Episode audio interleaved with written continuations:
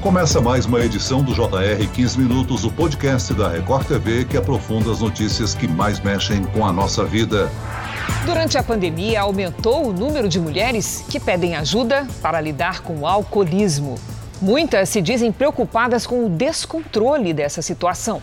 O número dos atendimentos femininos nos alcoólicos anônimos deu um verdadeiro salto, de 5% para 49%. Isolamento social, ansiedade, solidão, medo e as perdas de pessoas próximas se tornaram gatilhos para o aumento de consumo de álcool no Brasil durante a pandemia. E uma parcela da população parece ter sido ainda mais afetada do que as demais: as mulheres. Um levantamento dos alcoólicos anônimos indica um salto de 5 para 49% no percentual de mulheres que procuraram as reuniões da entidade. Para entender essa tendência e quando procurar ajuda, nós trazemos aqui hoje Camila Ribeiro, que é a presidente do Alcoólicos Anônimos. Bem-vinda, Camila. Obrigada, muito bom podermos falar desse assunto tão importante. E quem também participa aqui com a gente é o repórter Leandro Estoliar. Olá, Leandro. Oi, Celso e Camila. É um prazer estar com vocês aqui no podcast de novo. Olha só, além desses dados impressionantes dos alcoólicos anônimos, uma pesquisa da Fundação Oswaldo Cruz, da Fiocruz, indicou um aumento de 17% no consumo abusivo de álcool entre mulheres nesse período de pandemia. É muita coisa. Para começar, eu já queria então fazer uma pergunta para Camila para tentar entender esse contexto. Camila, o que pode ser considerado um consumo abusivo? Isso está mais ligado à frequência, à quantidade ou aos dois? Aos dois fatores. O consumo abusivo, ele sempre vem associado ao número elevado da substância e também à frequência e consequências. Então, existe né, uma classificação da Organização Mundial da Saúde que fala do abuso, do uso, do abuso e da dependência. É claro que nós, em Alcoólicos Anônimos, não fazemos essa classificação. Qualquer pessoa que deseje parar de beber porque percebe que o seu consumo consumo de bebida alcoólica está interferindo nas suas atividades, no seu trabalho, no seu convívio familiar, essa pessoa pode fazer parte. Mas a Organização Mundial da Saúde então faz essa classificação para entendermos as pessoas que esporadicamente e moderadamente fazem o consumo e aquelas que sofrem consequências, e aí em todos os âmbitos sociais, familiar, profissionais e de saúde. Né? Então o abuso ele é caracterizado por essas condições condições. Agora, Camila, como é que é possível a gente diferenciar o consumo do álcool por prazer, um momento de relaxamento, descontração, daquele consumo por necessidade, compulsivo? A pessoa pode consumir álcool com uma frequência grande sem ser considerada dependente? Eu dou um exemplo. Nas culturas europeias, por exemplo, o vinho é considerado um alimento, uma parte da refeição diária. Sim, Celso, e veja bem, cultura do consumo de álcool é histórica desde a origem dos povos, né? Então existe, mas algumas pessoas elas têm uma predisposição à dependência que caracteriza um consumo abusivo, que caracteriza um, um descontrole no consumo do álcool. Então eu penso que deixa de ser prazer quando o álcool domina a vida daquela pessoa e tudo passa a acontecer em função do consumo. Então, eu deixo, por exemplo, de confraternizar, conversar e passo a, a, me vincular e associar as pessoas só pelo objetivo de beber. Então, quando isso começa a acontecer, essa relação já começa a demonstrar sinais de que é uma relação perigosa e que a gente precisa ficar atento. Então, quando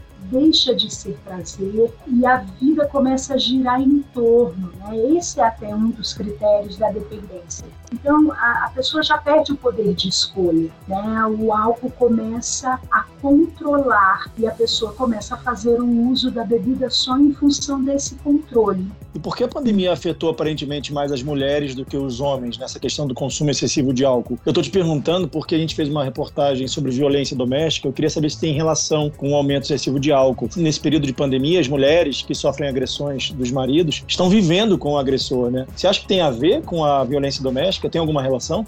O abuso e a dependência do álcool tem a ver com uma série de problemas de saúde, a violência doméstica, acidentes de trânsito. Então, é, essa relação ela já é histórica. O que tem nos chamado a atenção nessa pandemia, primeiro que as pessoas estão cada vez mais frágeis, né? Essa condição pandêmica, social, econômica de insegurança, enfim, tem nos colocado numa fragilidade muito grande todos os seres humanos. É claro que aqueles que têm uma predisposição a algum tipo de transtorno, e aí no caso a gente está falando do alcoolismo, que é o transtorno por uso de substâncias, o álcool aqui no caso, essas pessoas ficam mais suscetíveis então é muito mais comum em situações desafiadoras, né, como essa que nós estamos vivendo, as pessoas se utilizarem do álcool como uma forma de, de fuga, uma forma de alívio desse estado de tensão. Só que para algumas pessoas isso é extremamente arriscado, porque elas têm uma predisposição à dependência, elas têm uma predisposição ao consumo compulsivo e isso acaba sendo potencializador de uma série de outras coisas como a violência doméstica, está intimamente associado. Né? Os índices são de em torno de 80% dos casos de violência, o agressor está sob efeito de algum tipo de substância. Então, veja como o aumento do consumo também repercute no aumento da violência. Agora, você falou é, uma questão importante, a questão da mulher. Nós observamos em Alcoólicos Anônimos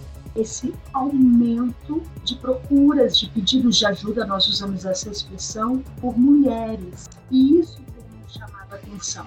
Bom, não temos, obviamente, uma resposta clara sobre isso, mas o que a gente observa é que, com a pandemia, nós precisamos criar espaços de compartilhamento, os grupos, as reuniões em grupo, na modalidade remota, através das plataformas de reunião à distância. E eu acredito que essas plataformas, elas garantem ainda mais a acessibilidade. Então, as pessoas e as mulheres que têm uma rotina muitas vezes, que têm uh, um certo medo e um constrangimento de frequentar, de se expor a essas reuniões, elas têm se sentido mais protegidas e elas têm conseguido acessar essas reuniões. Então, a gente percebeu não só o aumento do pedido de ajuda, mas também esse aumento né, de 5% para 49% de mulheres frequentando as reuniões virtuais. E isso, para nós, é um dado importante, porque a Organização Mundial da Saúde já tinha previsto né, um, estudo esse aumento da incidência de consumo de álcool por mulheres. O CISA, que é o Centro de Estudos sobre Álcool no Brasil, ele já tem uma perspectiva de que até 2030 esse número de homens e mulheres que têm problemas com álcool ele vai se igualar. Antes, obviamente, era uma cultura muito mais pro masculino. Então, hoje as mulheres, até por uma questão social, né, um contexto histórico, elas estão consumindo mais bebida. É importante que essas mulheres também saibam que elas podem procurar ajudas, que elas também saibam que elas podem frequentar uma reunião de alcoólicos anônimos. Então a gente vê esse aumento como algo correspondente a essa realidade que é esse contexto todo de saúde que a gente tem observado. Entende, Leandro? Camila, esclarece para a gente. Você falou aí em reuniões online ou reuniões virtuais. Como é que é esse atendimento do Alcoólicos Anônimos? Através de qual canal? Através de qual rede social? Antes né, da pandemia, as reuniões de alcoólicos anônimos aconteciam e ainda em alguns lugares acontecem, resguardando aí toda essa questão de saúde, nos grupos que eram físicos e que ocupavam alguns espaços públicos. Então, com o fechamento desses espaços, nós tivemos então que precisar repensar o formato desses grupos e dessas reuniões. Então, através de uma plataforma de reunião à distância, nós possibilitamos a criação de salas de reuniões virtuais. E elas acontecem por todo o Brasil, oficialmente no nosso site, o tem uma, uma aba que se chama Reunião à Distância e lá o link de acesso a essas salas de reuniões por todo o Brasil e qualquer pessoa pode acessar uma dessas reuniões. Então, diariamente nós temos uma reunião às 20 horas, que é, eu costumo dizer que é, é uma reunião de chegada, onde qualquer pessoa, tanto curiosos, familiares ou alguma pessoa que queira alguma informação, profissionais, podem acessar, receber informações de como funcionam essas reuniões e lá vão ser direcionados para reuniões que ocorrem nas suas localidades físicas, porque a ideia é que, passada essa pandemia, esses grupos presenciais possam retomar as suas atividades e receber esses membros presencialmente para continuarem o seu tratamento e a sua recuperação em alcoólicos anônimos. Agora, Camila, dada o crescente número de mulheres que procuram o AA, dá para a gente estabelecer qual faixa etária e classe social dessas mulheres?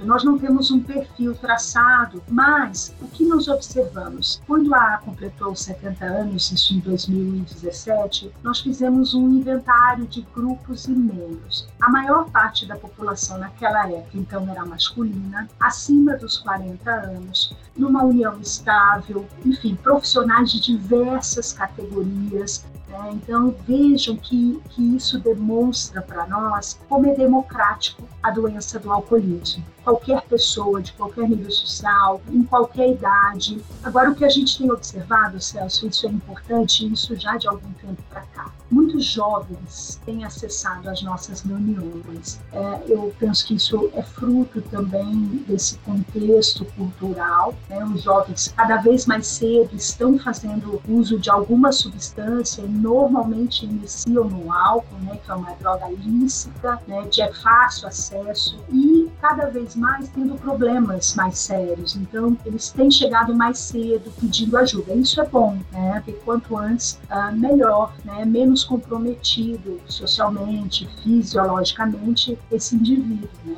é importante também. Agora, as mulheres sim têm chamado a atenção esse alto número de procura por nós. Agora, Camila, a gente está falando das mulheres, mas os homens continuam sendo os que mais se viciam em álcool, né? Os que mais têm problema com álcool. Então eu queria falar dos dois, assim, quem está do lado de uma pessoa que começa a fazer esse consumo mais excessivo, como é que deve agir? Como é que ele deve identificar esse possível vício em álcool? Eu estou perguntando isso porque muita gente não trata o alcoolismo como doença. Ele é uma doença ou não? O alcoolismo é uma doença já classificado pelo nosso código né, de classificação de doenças já há alguns anos. Eu penso que a dificuldade de encarar o alcoolismo como uma doença vem principalmente desse estímulo social que nós temos é, e cultural também, mas principalmente social. Né, existem muitos movimentos e festas que são mantidos né, por, por esse estímulo aí do, do consumo de bebida alcoólica. Agora veja bem, como que eu identifico? O comportamento de alguém que tem problemas com o álcool, ele dá sinais muito cedo. Normalmente essa pessoa, ela vai deixando de se relacionar com o outro como se relacionava antes do consumo.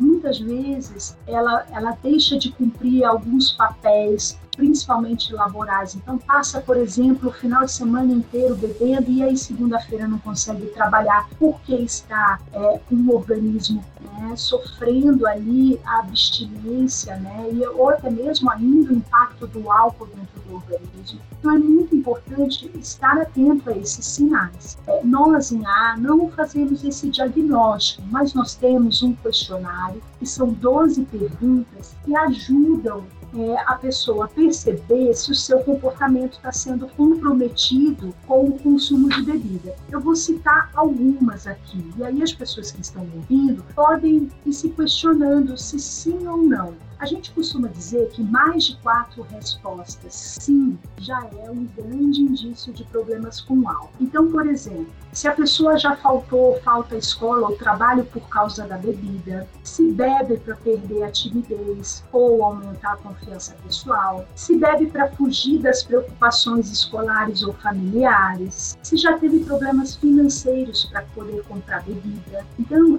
essas são perguntas do dia a dia que vão sinalizando se a minha relação de consumo com a bebida está me causando problemas. E se sim, é importante procurar ajuda.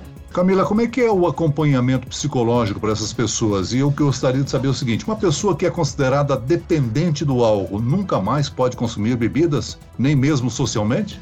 Para Alcoólicos Anônimos, nós utilizamos uma premissa de abstinência. Tanto que nós usamos uma frase que é muito conhecida, né? Evite o primeiro gole. Por quê? Uma pessoa que tem um problema de compulsão, se ela entra em contato com aquele, aquela substância que desperta esse comportamento compulsivo, ela com certeza não vai conseguir ter controle. Essa substância vai disparar esse gatilho. Então, nós falamos de abstinência em alcoólicos anônimos. E por isso usamos essa máxima do evite o primeiro gole. Né, para que a pessoa busque através do seu dia a dia cada vez mais e aprendendo a lidar e conviver socialmente sem a necessidade da bebida alcoólica.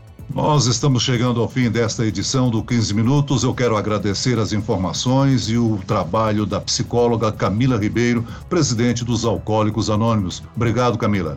Eu que agradeço, Celso. Muito bem. Eu agradeço também a companhia do repórter Leandro Estoliar nessa conversa. Obrigado, Leandro. Eu que agradeço, Celso. É sempre um prazer estar aqui no podcast. Camila, obrigado também. Até a próxima, gente. Esse podcast contou com a produção de Homero Augusto e dos estagiários David Bezerra e Larissa Silva. Sonoplastia de Pedro Angeli. Coordenação de conteúdo, Camila Moraes, Edvaldo Nunes e Luciana Bergamo. Direção de conteúdo, Tiago Contreira. Vice-presidente de jornalismo, Antônio Guerreiro. E eu, Celso Freitas, te aguardo no próximo episódio. Até amanhã.